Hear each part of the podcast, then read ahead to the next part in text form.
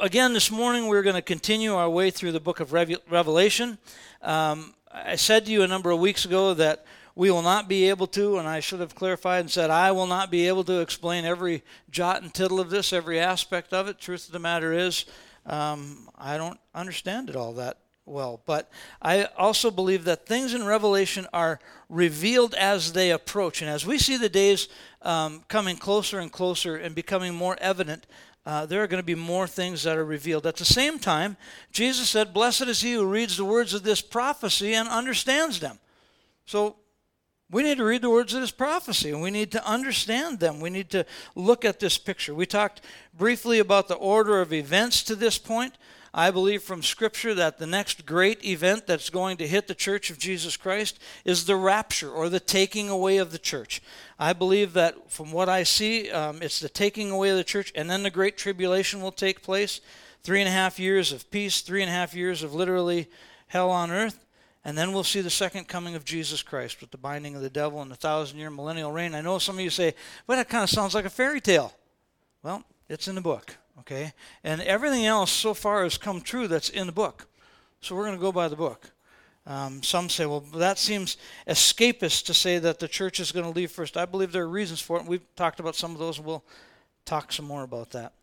I want to point out that as we looked at last week, uh, heaven is filled with angels, lots and lots and lots of angels. You'll read about 10,000 times 10,000 times 100,000. There's angels everywhere in heaven. We read a little bit about those last week. Um, why are all these angels worshiping God? Why are all of them bowing down? Why is all this happening? It's because He's worthy of that, right? He's worthy of that praise. He's worthy. And we don't quite can't quite wrap our head around that. I, I feel like the Lord has given me some things here that I want to share with you. The Bible says that Jesus is worthy of all glory and honor and praise. And personally, I've had this struggle going on lately where, where people have said to me, and I've heard it said to others, "What you know, God's going to honor you. God's to, God's just so thrilled with you. He's just, He's going to honor you. He's going to bless you with that." And and I'm okay with with God's blessing, but I have to tell you that God owes honor to no man. The God of creation owes honor to none of us. He alone is worthy of glory and honor. He is. I've had people tell me lately, God's going to honor you. I'm like, I don't even want to be in that spot. You know, that's God is the one who is worthy, and He alone. That's what Revelations chapter 5 is all about. He is worthy. He is worthy. He is worthy. We'll get into. So, so one of the things about Revelation is you kind of have to read it from like six sides all at the same time in order to to kind of get it. So we're we're kind of going around some of that. I can tell you that in reading through Revelations, long about chapter six, we're going to touch on that today. That God has done something strange in my soul. He's He's caused me to take this deep introspective look. I actually thought about um, yesterday. I was driving home. with my my son and I had went to a, a, a, Twins game, and then Friday we spent some time in Hibbing, and then uh, yesterday uh, we spent we went to a funeral of a of a young friend of of Jared's. Um, she's his age, thirty some years old, and so um, a schoolmate. So all the way home, I was just kind of in this contemplation mode and thinking about the Lord and not really didn't even have my sermon laid out yet. When I got home yesterday afternoon and then started looking at the damage from the trees down and, and trying to get the generator running and trying to get some power and, and so all these things. And there was just became a point where I felt like the Lord just just gave me some reassurance and some peace and said just hang on. You know when you when you sit down this will this will come to you. Billy Graham wrote in his book, Storm Warning. Horses are among the most beautiful and intelligent animals in all of God's creation. But the four horses and the riders in John's vision are anything but beautiful. They are terrible and terrifying. In my view, he says, they are shadows. There are shadows of all four horsemen that can already be seen galloping through the world today. I not only want to look at these four symbols of events yet to come, but also want to put an ear to the ground to detect the hoofbeats growing louder day by day. John says in 1 John, that is, he was, as he was talking about the Antichrist, he said he's not talking just about the Antichrist, but that there is a spirit of Antichrist in the world working around us today. Would you agree with that? There's things in the world working around us that are not godly things, right?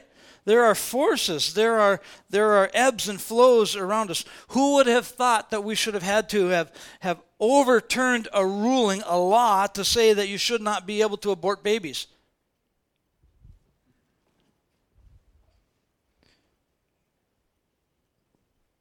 we shouldn't, we, sh- we, we have to pass a law to say we shouldn't do that? Where have we fallen off the cliff?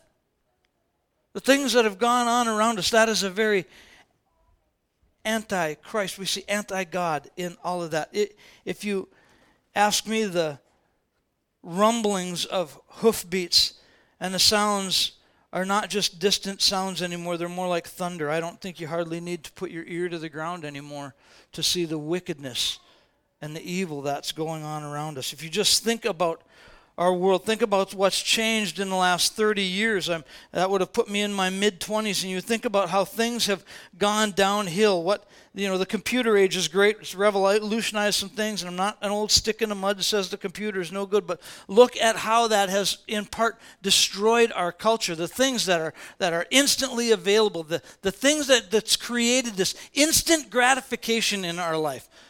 I'm not trying to throw McDonald's under the bus because I go to McDonald's on occasion, but this instant gratification, we have to have it. We have to have it. If we can have it in food and we can have it in our in our computers, we can have all this information at hand and, and the things that we can do and the things that we can see and the things that can go on. It, it, there is certainly an evil side to it. Would you agree?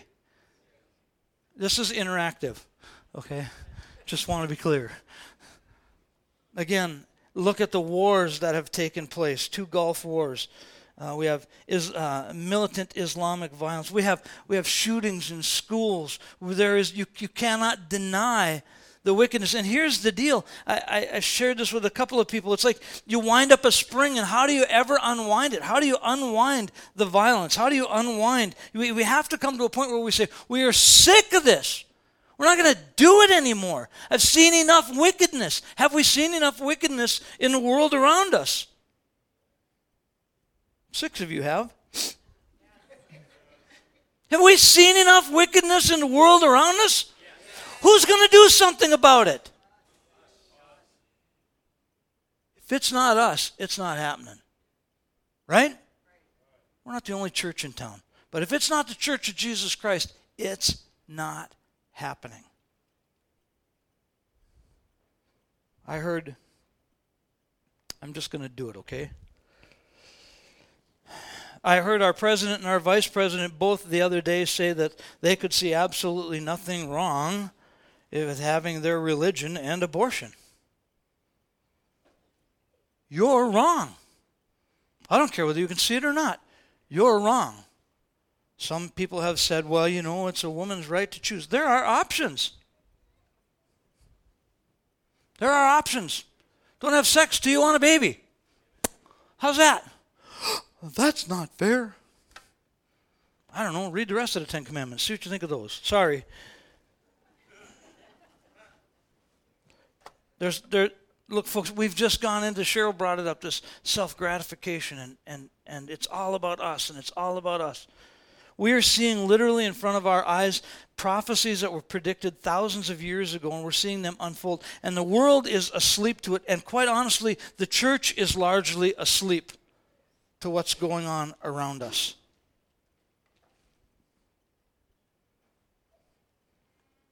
Much of the church. Paul, Jesus told his disciples that he would come back like a thief in the night. Listen to what Paul says in 1 Thessalonians. So then let us not be like others who are asleep. But let us be awake and sober.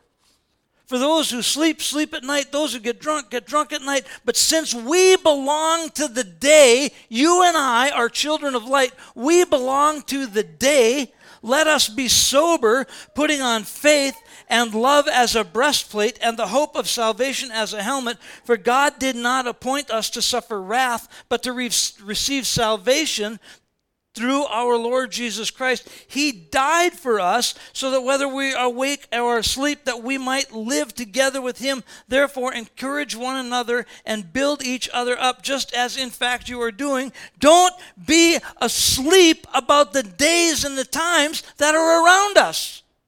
You cannot any longer walk through this world and go, you know, when retirement comes in 20 years, I'm just going to buy me a cabin and kick back on the lake. There might not be that stuff. Look around. Look around. Look at the way inflation is grabbing us. Look at the way the political climate is. Look at what's going on. Look at the wickedness in our world. Church, we need to be awake. We need to be awake. We need to be awake. We need to stop looking at just. I'm telling you, Revelations has messed me up. We are. Okay, I don't know if I should do this or not, but I'm going to do this. How many of you ever been without power? This week. Since 10 o'clock on Friday. And still. Do you know what happens when you don't have power in your house? What's the first thing that happens when you walk into the bathroom? You turn on the light switch, right? Do the lights come on? Nope. Then, after you're done doing what you're supposed to do in the bathroom, you go and flush the toilet. What happens? Nothing. It all just sits there until you go and get a bucket and do the. So you go to the refrigerator at 9 o'clock at night and you expect to open it up and see warm food because there's no light and the milk is spoiled.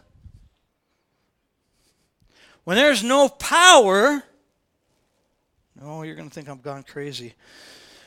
When there's no power, I, you know what I did? I, I woke up, my alarm went off this morning uh, on my phone, on my cell phone, because that had power, because I came here last night and charged my phone, because we have power. Um, my phone went off, and I turned and looked at my alarm clock, which isn't even flashing zero, zero, zero. It's just black. And I've known this for two days, but my alarm clock is dead. And what do I do? I look right for my alarm? And it doesn't respond the way that it's supposed to respond. Get hold of this. Get hold of this. I want you to get hold of this. As we have a lost and dying world that's looking for a church to respond in one way, and we don't have the power. We're not even awake to know what we should be looking at. We're still asleep. We keep hitting this church, we keep hitting the snooze button. I'm going to go back to sleep. I'm going to go back to sleep. And the reality is, we have not begun to even tap into the power of who God is in our life. We're so I, don't, I want you to understand this. Uh, don't, don't think I'm jumping off a cliff here because I'm not. We, we don't even have the power or the understanding of hope for somebody.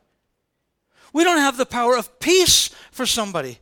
We don't just have basic joy to share with somebody in our life. I went to the store. Oh, no, I, I called the guy the other day about a project he was supposed to do for me, and he was going to get back to me, and blah, blah, blah, blah, blah. And I haven't heard from him. And so I, I called him up and I said, Hey, you know, this is Tim Rice. We, we talked. We are going to do this project. And he's like, Yeah, he said, I quit taking any jobs until I figure out what's going on. I'm like, Well, what's going on? He said, Well, I got to finish the few jobs I've got. I just found out I got stage four kidney cancer. Two choices. Oh boy, I'm really sorry. I'll call somebody else. Do you have any recommendations? Or say, hey, man, can I pray for you? Can I pray that I believe God heals? I believe God will touch you. I believe He'll give you peace through all this. And the guy on the other end of the phone is like, Yeah, please. Please. There's a, there's a power that we have when we hear the hoofbeats. There's a power that we have to stand up and say, you know what? We're just going to do the simple things and do God right. We're just going to do what we're supposed to do.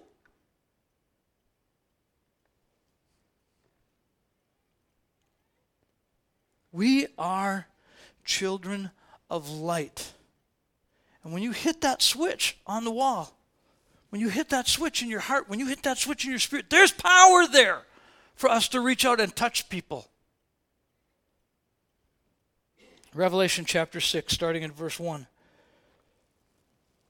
I watched the Lamb open the first of the seven seals.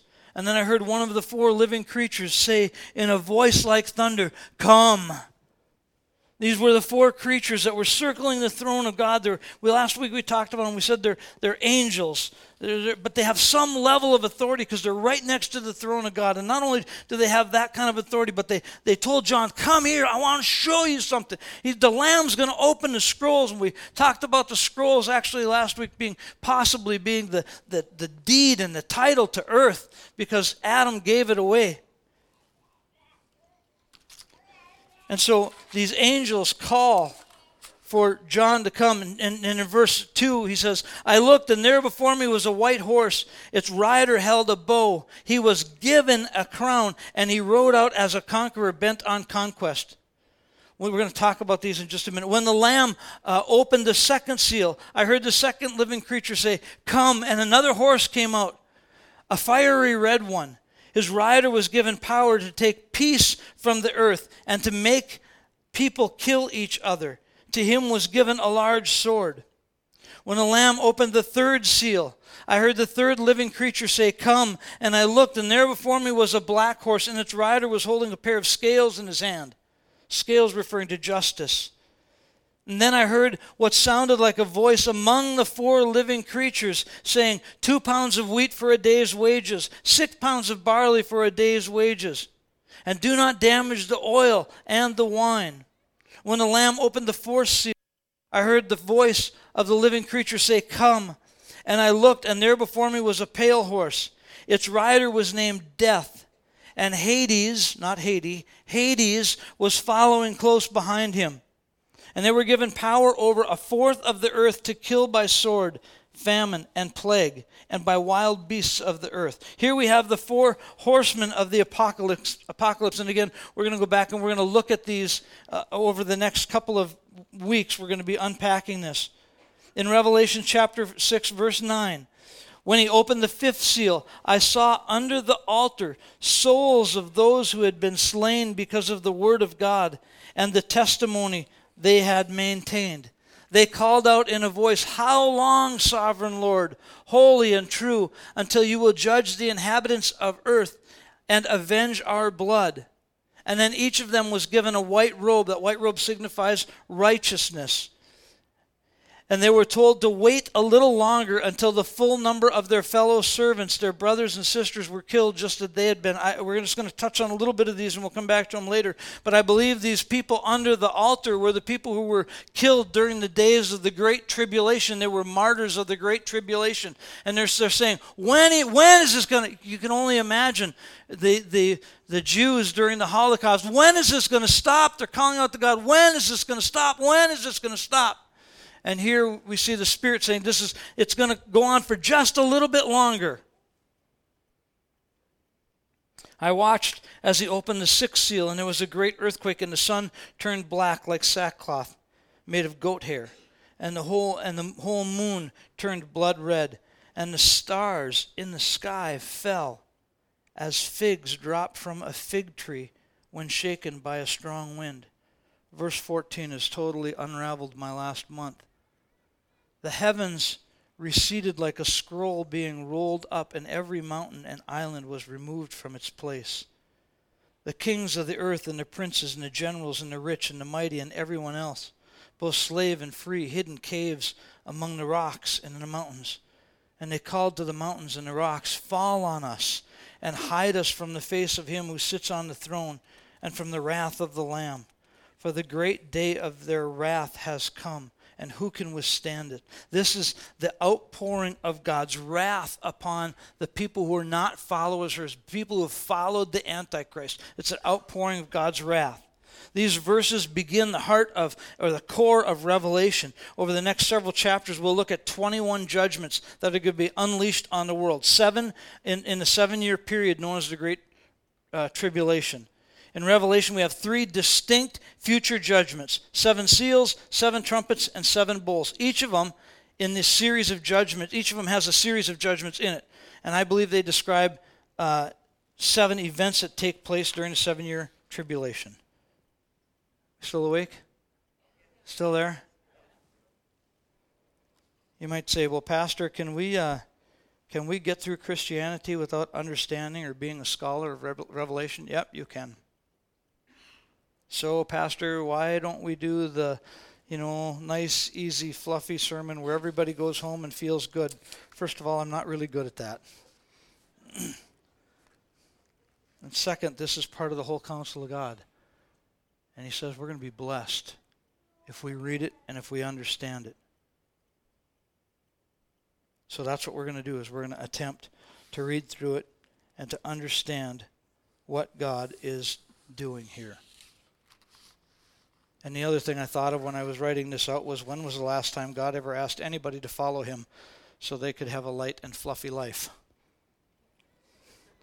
You might want to have a conversation with some of the prophets of old when you get to heaven, if that's what you think this is supposed to be about. This is His Word, and we're supposed to hide it in our hearts that we might not sin against Him instead of hiding our head in the sand so we can have a fun Sunday. Okay, back to it. We talked about the seven sealed scroll last week. I believe these, these first four seals that are broken are the first four judgments that are coming from the seal judgments, the seven seal judgments. So in the tribulation period, the breaking of the first seal begins with a white with a rider on a white horse. Now if you remember in the old westerns, the guy who rode on the white horse usually had the white hat and he was the one with the white heart, right? And he's going to be the good guy. And then the guy who came in on the black horse had the black hat and he had the black heart he was the bad guy. And in Revelations it just does not work that way. In Revelation, many people think that this white horse represents Jesus. I do not believe that. When we open up the four horsemen of the apocalypse, I believe they correspond to the first four seals of judgment here. And when the Lamb opens the first seal and the living creatures in heaven tell John, Come, come and see, I believe that the first horseman that they actually are referring to is the Antichrist. He is an imitator of the true Christ who is associated with another horseman in chapter 19. At the beginning of the trans, uh, tribulation, the Antichrist will be given a crown. He'll be given authority. He'll wage war. That's what the bow is about.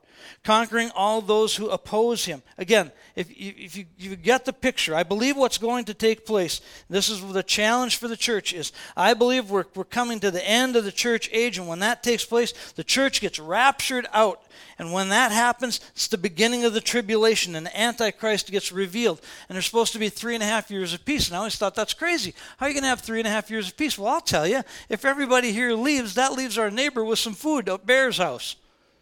He could probably get the keys from my car. And he's going to have food over. He's going to have. He's going to find gold and silver. Not well, not in my garage. Maybe in somebody else's garage.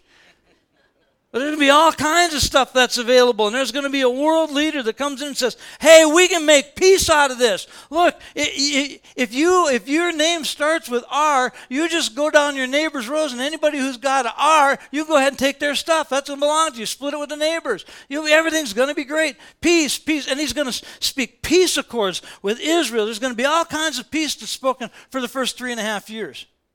And then what's going to happen is he's going to rebuild the temple in Jerusalem. And he's actually going to put a figure of himself. This is down the road a little ways. We'll read about it later. Put a figure in, in there and demand to be worshiped himself. And when that doesn't happen, all hell's going to break loose. He's going to go against everybody who raises their hand against him. Again, I know you might be saying, well, I'm not really sure about all this. Just humor me for the next 18 or 20 weeks. We'll see where we go. you want to get a picture? You see, I believe that that's the answer. You want to get a picture of Jesus in all this? Let me give you a picture of Jesus in all this. Because Revelation 19, we know that that's Jesus. Revelation 19 and verse 11, this is what John saw. I saw in heaven standing uh, open, and there I saw heaven standing open, and there before me was a white horse whose rider was called Faithful and True. That sounds like Jesus to me. With justice and uh, with justice he judges and he wages war. His eyes are like blazing fire, and on his head are many crowns. He has a name written on him that no one can know but himself. He's dressed in a robe that's dipped in blood. That's like, whoa, that kind of freaks me out. No, it doesn't. It's the blood of the cross. It's the righteousness. He paid for our sins, and his name was the Word of God. The armies of heaven were following him, riding on white horses and dressed in fine linen and white and clean. Coming out of his mouth was a sharp sword with which to strike down the nations. He will rule them with an iron scepter. He treads on the winepress of the fury of the wrath of, of God Almighty. On his robe uh, and on his thigh is the name written King of Kings and Lord of Lords. This is Jesus coming back. So when Jesus comes to take the bride away during the rapture, that's a quiet thing. He meets us, we meet him in the air. We don't like a thief in the night. Nobody's going to know what happened. What happened? Where'd everybody go? What happened? When he comes back as the second coming, we're not going to wonder what's happening. In the second coming, he's coming back on a war horse. We're going to know what's going on.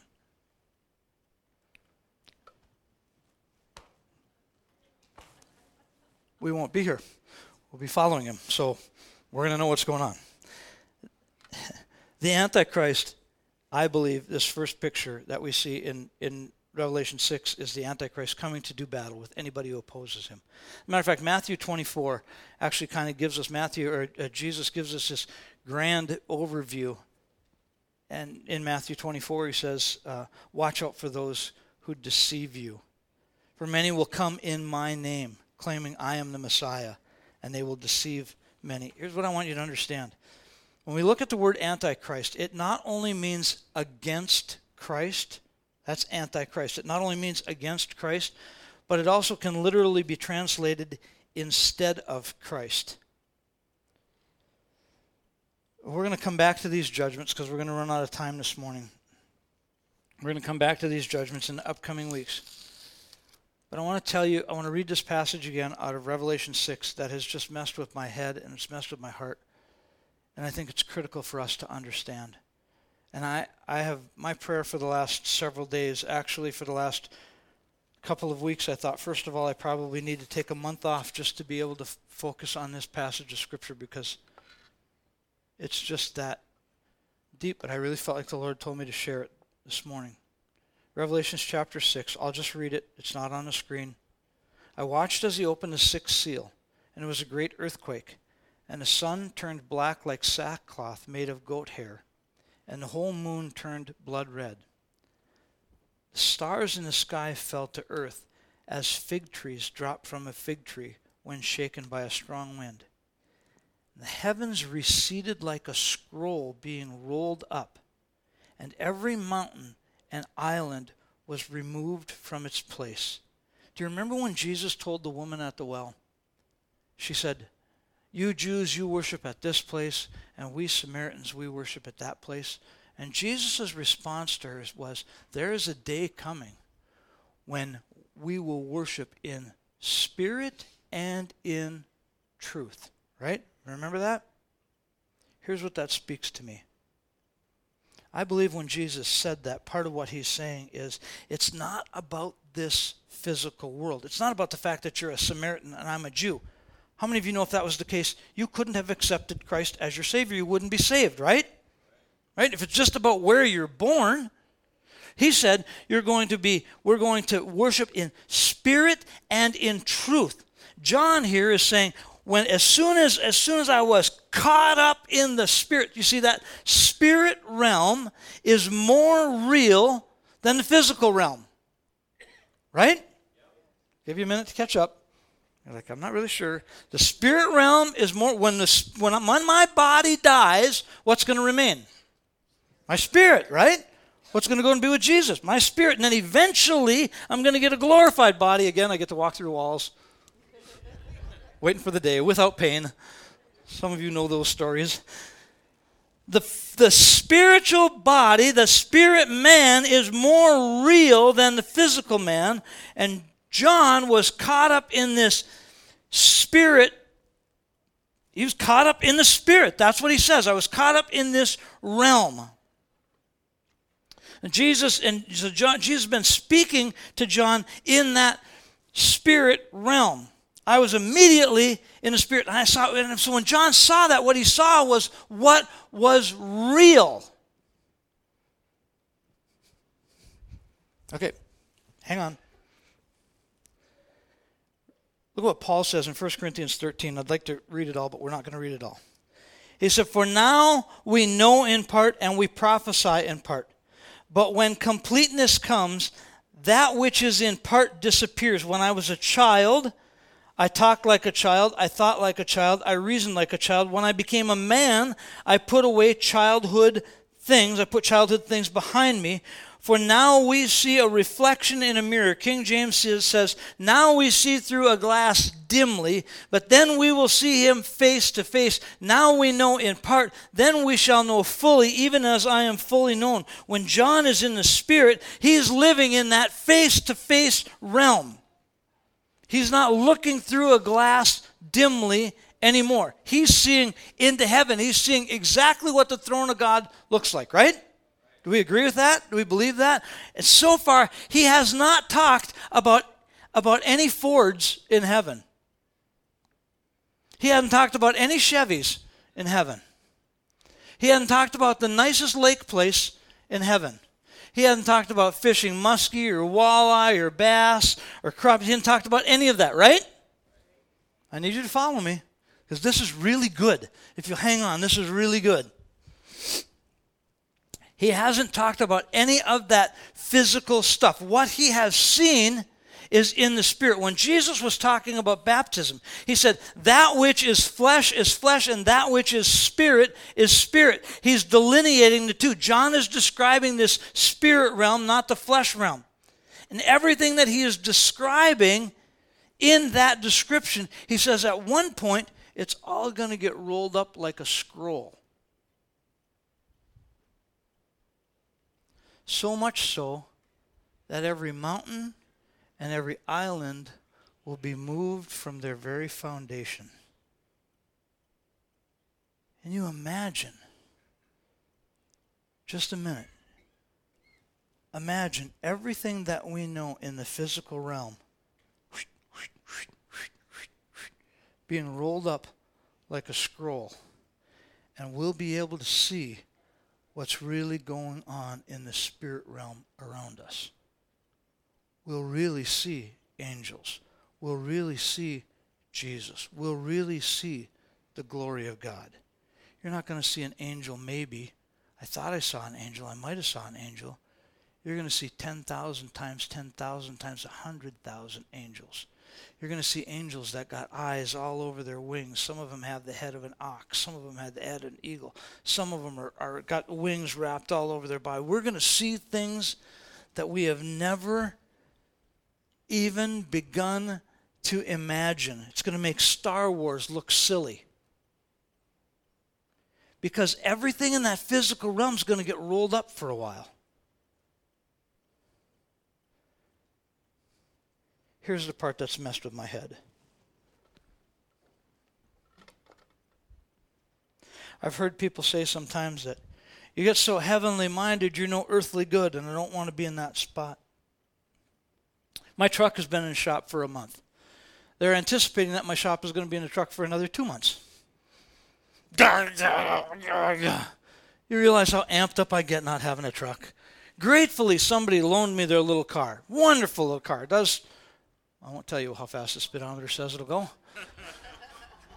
I just want to tell you if you want to pass somebody, all you got to do is get on her and let just hang on, okay? Do you know what all that is? All that's a distraction. If it's not about Christ first, it's a distraction. If it's not about a relationship with Him and with my brothers and sisters in the family, it's a distraction. A big old ugly motorhome that you can't sell is nothing but a distraction that the devil wants to use to drag you away from God. The fishing tournament that you want, you want to go fish, go fish. I don't care.